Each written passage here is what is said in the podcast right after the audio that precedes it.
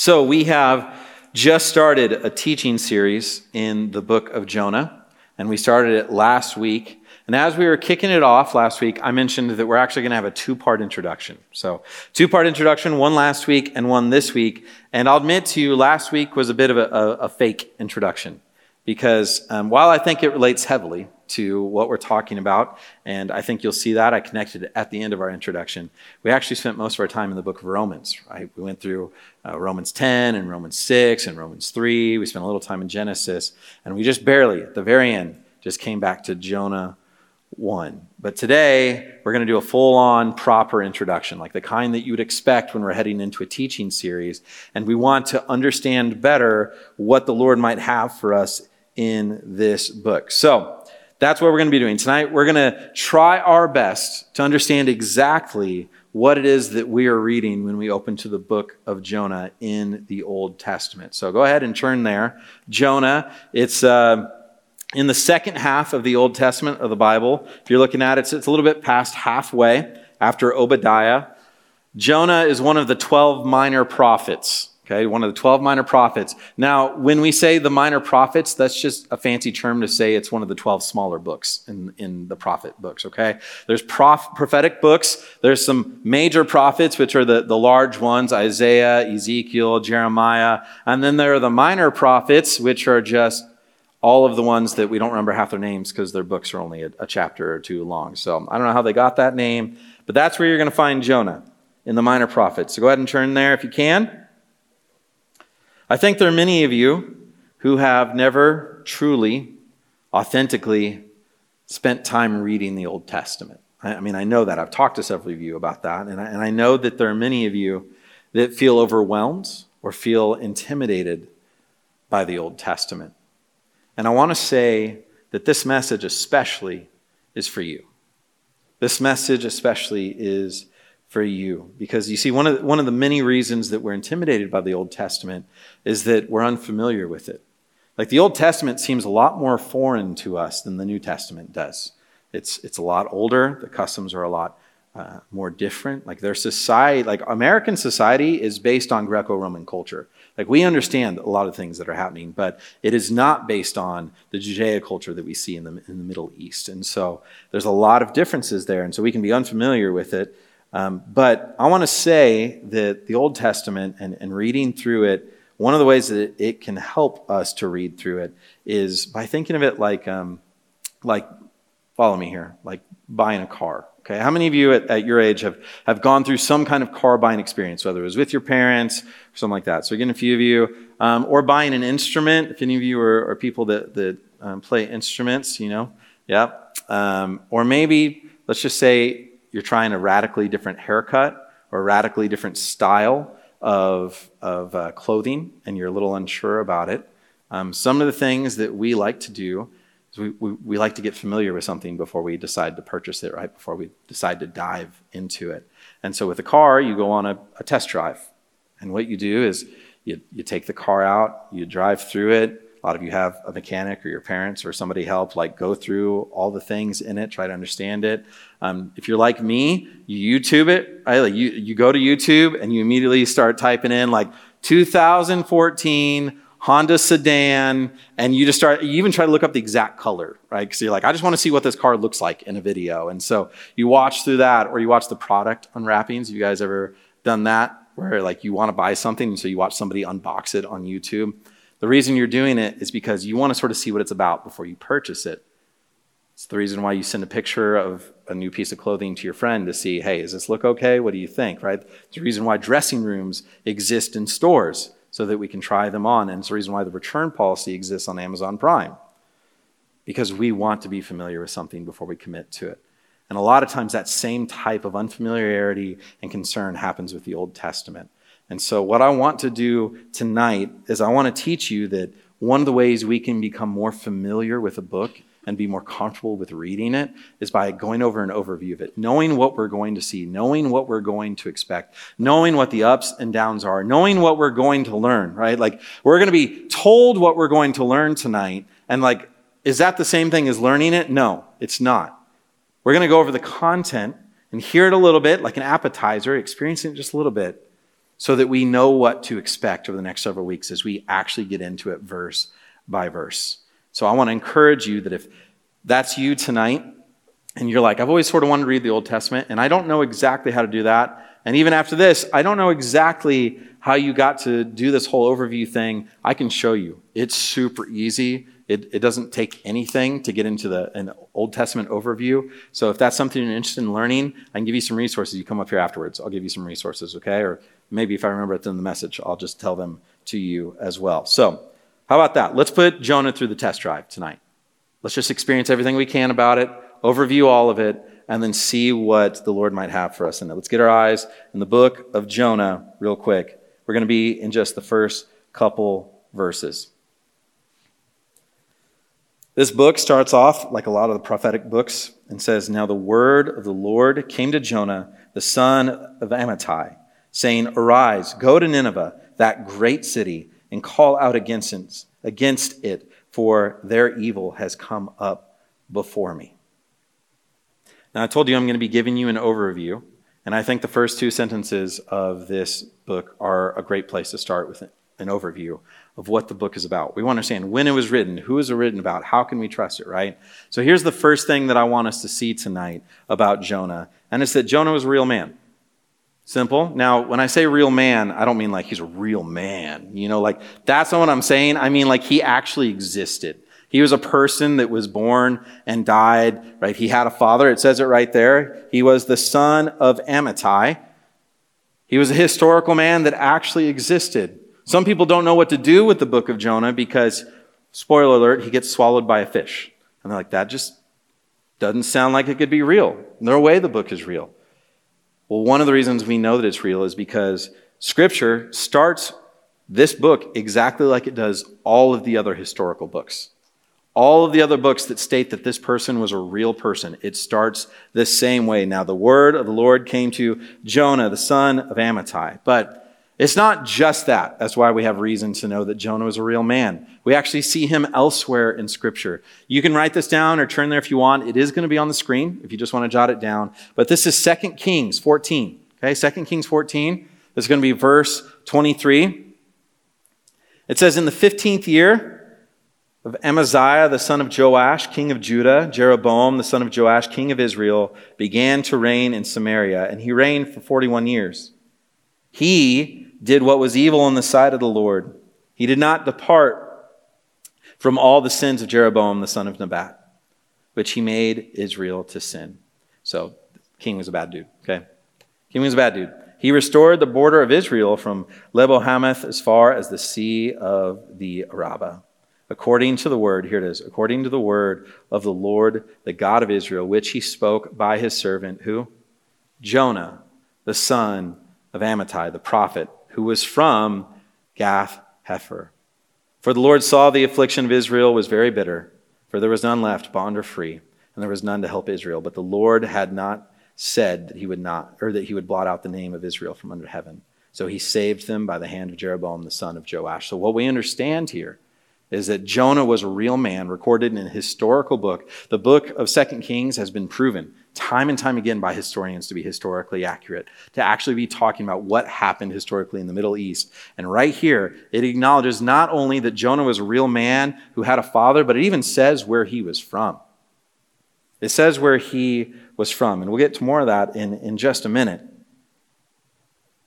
But let's keep on going. It's not just in Second Kings that we know that he was seen as someone who actually existed. Jesus himself refers to Jonah. Jesus himself speaks of Jonah. This is also on the screens, but if you want to jot it down, Matthew 12, Matthew 12, verse 40. Jesus is speaking and says, For just as Jonah was three days and three nights in the belly of the great fish, so will the Son of Man be three days and three nights in the heart of the earth. Now, if we were to stop there, we could say, oh, Jesus is just, he's just talking about like something that's similar, right? Like a type of Christ, like something that's poetic. So just as Jonah was poetically in this, you know, made up story, three days and three nights, so I will be for real three days and three nights, except in the next verse, Jesus says, the men of Nineveh, which coming up in the story, we're going to see that they're a big part, okay? The men of Nineveh will rise up at the judgment with this generation and condemn it, for they repented at the preaching of Jonah, and behold, something greater than Jonah is here. So all of a sudden, Jesus is acknowledging that the men of Nineveh were real, that they actually repented, and that at the judgment, they will be there. So, how can it be a made up story if Jesus himself is acknowledging that the men of Nineveh that actually repented will be here? They will rise up at the judgment and condemn it. So we see that Jonah is a real man, and we can trust that. But not only was he a real man, we see that he was from a real place. He was from a real place. Like I just told you where that was, Gath Hepher, right? And we'll get to that in just a minute. But let me add this to it. Jonah was a real man from a real place, and we see that he had a real call. Jonah was a real man from a real place with a real call. Look back at verse 1 with me. Now, the word of the Lord came to Jonah, the son of Amittai, covered that, saying, Arise, go to Nineveh, that great city, and call out against it, for their evil has come up before me. So we know that Jonah was real, and we know that his call was real, because not only did the Lord give it to him, but we find out that it actually worked, and we find out from Jesus that the men of Nineveh will actually be at the great judgment. So we understand Jonah was a real man from a real place with a real call. And I just, real quick, we're going to get into this next week. I just want to show you how we know that to be real, even because we know the places actually existed. I'm not going to get all Pastor Rob with the laser pointer. I'm not fancy enough to own one, but I think you can see it, okay? So you'll see Gath Hepher right there, right above Joppa. If you guys are familiar with Nazareth, where Jesus is from, right? Nazareth, it's actually really close to there. And you can see that off to the upper right there, above Iraq, right, to the northeast is Nineveh, an actual place that existed. Gath Hepher, an actual place that existed. We're going to see next week that Jonah went down to Joppa, an actual place that existed. And we're going to see, you can see that line, he tried to flee all the way to the other end of the earth as he knew it, to a place that actually existed. You can trust that Jonah is a historical book, which means that we need to believe what it says.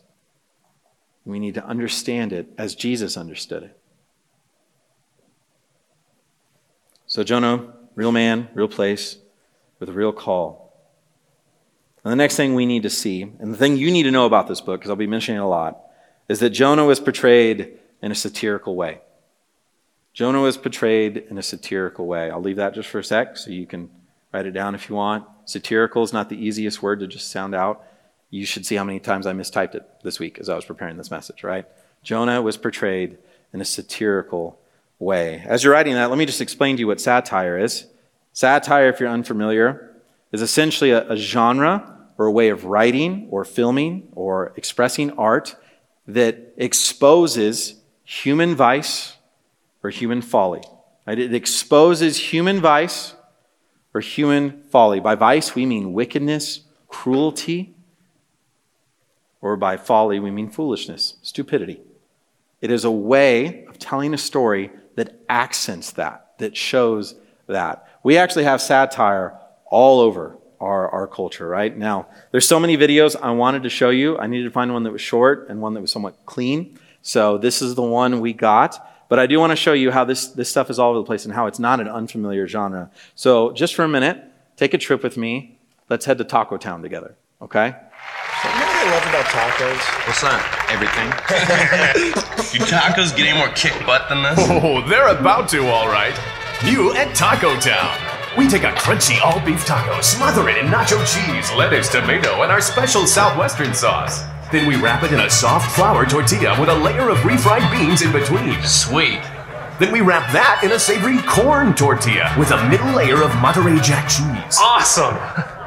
Gets even awesomer when we take a deep fried gordita shell, smear on a layer of our special guacamolito sauce, and wrap that around the outside. This is pretty big. It gets bigger because we bake it in a corn husk filled with pico de gallo, then wrap that in an authentic Parisian crepe filled with egg, Gruyere, merguez sausage, and portobello mushrooms. Can I eat it now? Sure. But not before we take the whole thing and wrap that in a Chicago style deep dish meat lovers pizza. Pizza? Now that's what I call a taco. Well, it's not a Taco Town taco until we roll it up in a blueberry pancake, dip it in batter, and deep fry it until it's golden brown. Then we serve it all in a commemorative tote bag filled with spicy vegetarian chili. It's 15 great tastes all rolled into one. Taco Town! The new pizza crepe taco pancake chili bag, only at Taco Town. Taco Town! There it is. Taco Town. There is so many, I, I'm not even going to go there with the videos I wanted to show you. But what place was that video making fun of? Anybody? Just say it out loud. Taco Bell. Right? Most of us knew it right away because we know that Taco Bell loves putting Mexican items inside of other Mexican items and then mixing it with things that aren't not Mexican, right? Um, I don't even need to give it examples. Half of you were raised on Taco Bell, okay? So, but that's satire. It's true that Taco Bell likes to do that. It's true that we as Americans, did anybody notice the American flag pop up when they folded the blueberry pancake onto it? like they folded the blueberry pancake and then the American flag just showed up, like America, right? Anyway, so it's true that Taco Bell likes to do that, and it's true that we as Americans love to give into those things, and there's a reason why it's a very popular fast food chain. Um, those are all true. Now, they were clearly trying to expose the folly of it, right? The foolishness of it. That's what satire is. Does this accurately portray every single aspect of what Taco Bell does? No, absolutely not. But this video does a fantastic job at using storytelling to reveal the oddities and silliness of Taco Bell's philosophy of business, or the oddity of mankind to enjoy it so much. So, the whole point is this satire is written in a way to expose human folly and human vice. Jonah, as we're going to see, is written that way as I've been studying it and reading through it, reading through some of the, the Hebrew and understanding it, like it is one of the most advanced and complex literary works in all of Scripture. The words that it uses, I mean, this is a story that we tell to children. It's one of the most memorable children's stories that we hear, and yet it is one of the most complex literary books in the entire Bible. And it's because it is written with satire. So that's what, that's what Jonah is. We're going to see it time and time again. It's a book written to expose his, his silliness, his foolishness, his cruelty. We're going to see how cruel Jonah actually is, and honestly, some of his stupidity. It's, it's going to reveal those things. And the, the book itself is clearly written so that we would not be like Jonah. Right? That's how I ended last week. Like when I went through the, the message of salvation and then how we need to be evangelizing, I said, whatever you do, you've been called to evangelize. You've been called to go out there and spread the gospel. And you don't want to be like Jonah because Jonah failed hard at it. Jonah failed the calling that was given to him at first and ran away from it. So if we're going to start a hashtag, which I feel like those are going out of style nowadays, but if we were going to start a hashtag for the series, it would be hashtag don't be a Jonah. Don't be a Jonah. And as we go along in this book, we're going to see the multiple times that Jonah just does the ridiculous, that he does the unimaginable, that he does things that just, they don't make any sense. And we're going to see the people around him, the unbelieving pagans who are not Israelites, act more godly than him, act more compassionate than him, act more gracious than him. Now, is Jonah actually like this? Yes. In some ways, he must have been because God recorded it in, in his word. If he wasn't, God wouldn't have included it in his word. These events actually happened. Jonah's response to these things that we're going to read about actually happens. But we are going to see that there is intentional language in this book to show just how ridiculous he was being. There's intentional acting, intentional ways of saying something to point out how ridiculous it is. I think you're following me, but I think the most important question to this is why? Like, why does the book need, or why does the Bible need a book like this? Why does the Bible need a book that is satirical, sarcastic? Well, it's because Jonah was written to emphasize not only the weakness and stupidity and, and certainly the cruelty of Jonah, but it was also written to emphasize the compassion of God. Jonah was portrayed in a satirical way to emphasize the compassion that God has. And we're not, we're not talking about compassion just to Israel. We're not talking about compassion just to, to the people he had already chosen, but we're talking about compassion to the nations. And not just some, some unnamed nations that, oh, some people that aren't Israel. We're talking about God's compassion for his own enemies. The Ninevites around, we'll learn this too, the Ninevites all around that timeline, Israel's enemies. Not, not, not great people. If you're an Israelite, you're not a huge fan of the, of the Ninevites. You're not a huge fan of Assyria in general.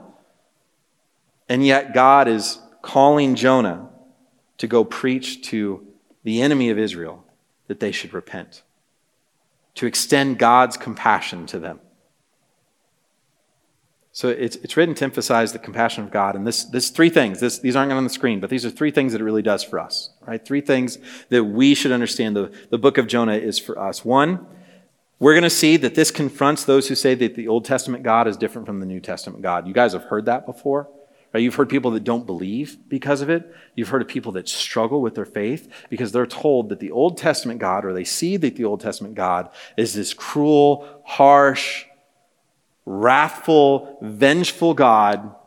And the New Testament God, the God of Jesus, is kind and compassionate and loving. And there is no way that they are the same God. But a book like the book of Jonah proves that wrong. Because Jonah existed 3,000 years ago. Jonah existed like a thousand years before Christ. He existed in the Old Testament.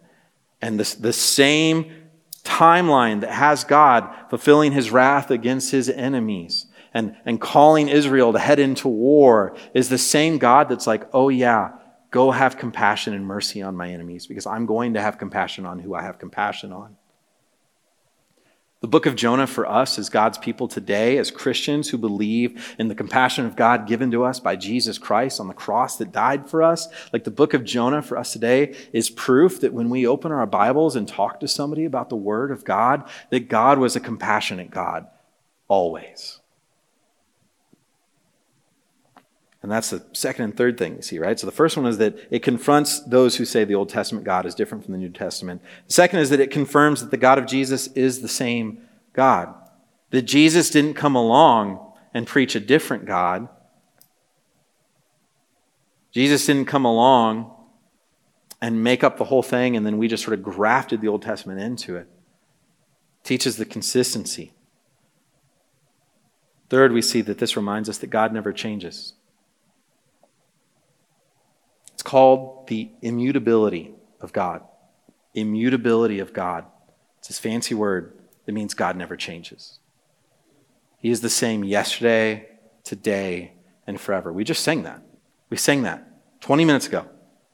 God is the same yesterday, today, and forever. And the book of Jonah is one of those books that proves that. The book of Jonah is one of the many reasons that we can sing lyrics like that and we can sing them with confidence. So, what does it mean for you? It means that you can have confidence in the Word of God and you have confidence in the entire book of the Bible that it is revealing who God actually is. So, it confronts those who say Old Testament God and New Testament God are different, confirms that the God of Jesus is the same God of the Jews, and reminds us that God never changes. So Jonah is portrayed in a satirical way to emphasize the compassion of God, but that's not the only thing. The book of Jonah was written to challenge us, to challenge us as children of God, as followers of the way, as brothers and sisters in Christ, as those who have given their lives over to Jesus. If you were here last week, I gave you that opportunity. I gave you that opportunity to put your faith in Christ I explained how you've been put into slavery under sin and how you need to be redeemed and set free. And I explained to you how to give your life over to Christ, how to have that freedom. And what I'm saying is that when we have accepted that freedom, when we have accepted the compassion of God to us, and we understand his compassion upon us and his mercy, that books like the book of Jonah challenging us to remember God's compassion. That's the first little subpoint there. To challenge us. What does it challenge us in? First thing is to remember God's compassion. To remember God's compassion, let's just start with for us. One of the things we're going to see in the book of Jonah is that multiple times Jonah straight up disobeys God, right? Not like an accidental, like, oops, I'm sorry, Lord, I forgot, I didn't mean to sin. Like, no, I don't want anything to do with you, so I'm going to travel hundreds of miles and pay fare and lie to people in order to make sure that I'm nowhere near where you want me to be. Like intentional, sinful disobedience. And yet God doesn't kill Jonah. God doesn't punish Jonah. God has compassion upon Jonah. And we're going to see time and time again how we should be grateful and thankful for the compassion of the Lord upon us through Jesus Christ. We, as New Testament believers, that's what we read when we read the book of Jonah. But it's not just remembering that God has compassion for us, it's remembering that God has compassion for the world. What's so hard for Jonah is that God wants to have compassion on his enemies. Guys, sometimes we have a hard time with compassion for our fellow Christians. We have a hard time with compassion for our friends when we're too tired when we're cranky, when we've had a bad day, or even just because. Just, just today, I feel like not having compassion on you. You said something that irritated me. We have a difficult time showing just compassion to our friends and fellow brothers and sisters in Christ. But what the book of Jonah is going to remind us is that our compassion extends, and God's compassion extends to the world. And last, it challenges us to reflect God's compassion. Now, I chose this wording specifically, not reflect on God's compassion, but to reflect God's compassion. You see, there's an expectation in the book of Jonah that Jonah, after having been saved a couple different times by the Lord, might also show that type of compassion to his enemies. We'll learn that he fails in that, but it is a challenge to us that we are called to reflect God's compassion on others. We are called to forgive as we have been forgiven. We are called to love one another as we have been loved, for we do not love except because He first loved us. So, for you tonight, if any of these things sound like something you struggle with, if any of these things sound like something you need to grow in, you want to learn more of, you want to soften your heart, you hear these things, but you never get on board with them. You hear these things and you're sort of there for a little bit and then you waver. Like, if that's you, then the book of Jonah is for you and the series is for you. And stay here. Be here with us. Stick it out with us. Let's be in it together. And if you're getting tired of the book of Jonah, okay, we have some preachers coming in to preach other things out of God's Word, too. It's going to be an amazing semester. We're going to be going through this book. We're going to be hearing some other things as well. I'm super excited for what the Lord has for us. And I want to end this way because I want to set you up for the rest of the book as we get into the rest of Jonah. I want to set you up with a question. You know, I like to end my messages with a time of reflection. You know, I like to end my messages with a, a moment to give you just a chance to think before we go off and do our community event, or some of you head home or go back to school or whatever it might be, I want to ask this question. The question is Am I responding to the compassion of God appropriately? Like, am I responding to it? A couple ways you can think about this. One, let's talk about last week. Have I responded to the compassion of God to save me, to give me mercy and grace through his son, Jesus Christ? Have I responded appropriately by saying, Thank you, God. Here's my life for saving me. I give you all that I am. I call you Lord. I call you Master. Like, am I responded that way or am I still thinking about it? But maybe you're in a different mindset. And what you need to be thinking is, Am I responding to the compassion of God appropriately by actually reflecting it to other people? Do people see compassion in my life upon them because God has been compassionate upon me?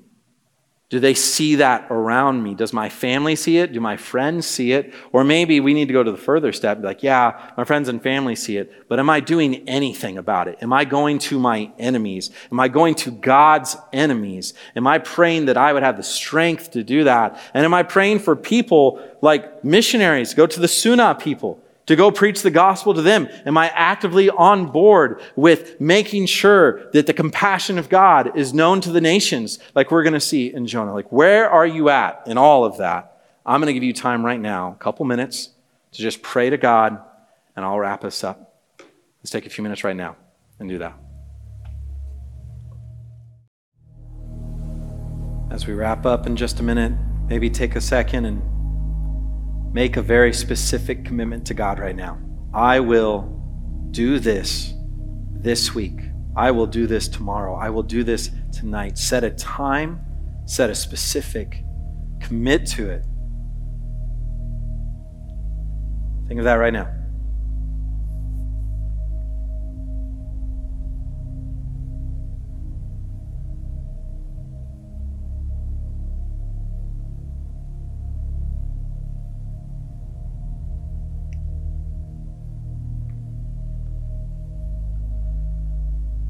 Father, you have been so good to us, more than we understand or more than many of us give you credit for. You have been kind and merciful, gracious and compassionate upon us. Lord, I thank you for all that we get to learn in the book of Jonah. I pray that it opens up people's eyes to just the wonders that are had in the Old Testament. How we can marvel at how you're the same God. You've never changed. We like to pretend like you have. We like to think that the questions we have that doubt you or contradict you, we like to think that they're new questions, but they're not. There's no question you've never withstood. There's no question that's ever torn down your word. Your word and who you are has satisfied the, the greatest minds of history, Lord. And I pray that it would satisfy ours over the next several weeks as we are in this book together. Thank you for this wonderful ministry. Thank you for all that we get to experience here tonight. Jesus, thank you for you. May your name be glorified forever and ever. It's in Jesus' name that we pray. Amen.